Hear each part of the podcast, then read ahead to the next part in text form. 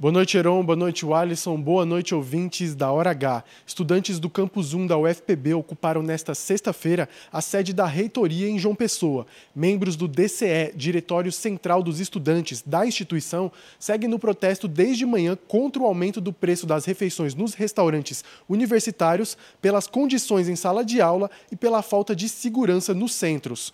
Nesta última quarta-feira, uma professora foi vítima de um sequestro relâmpago no Centro de Tecnologia da UFPB, deixando a comunidade acadêmica em alerta.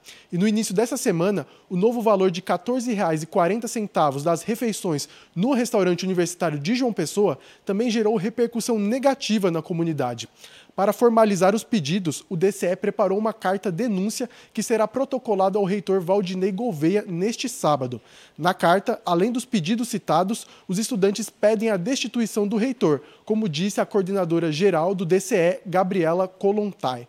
Nossa RU vai reabrir a 14h40, um aumento considerável, e a gente está falando de um restaurante universitário que deveria atender uma comunidade que está vulnerável.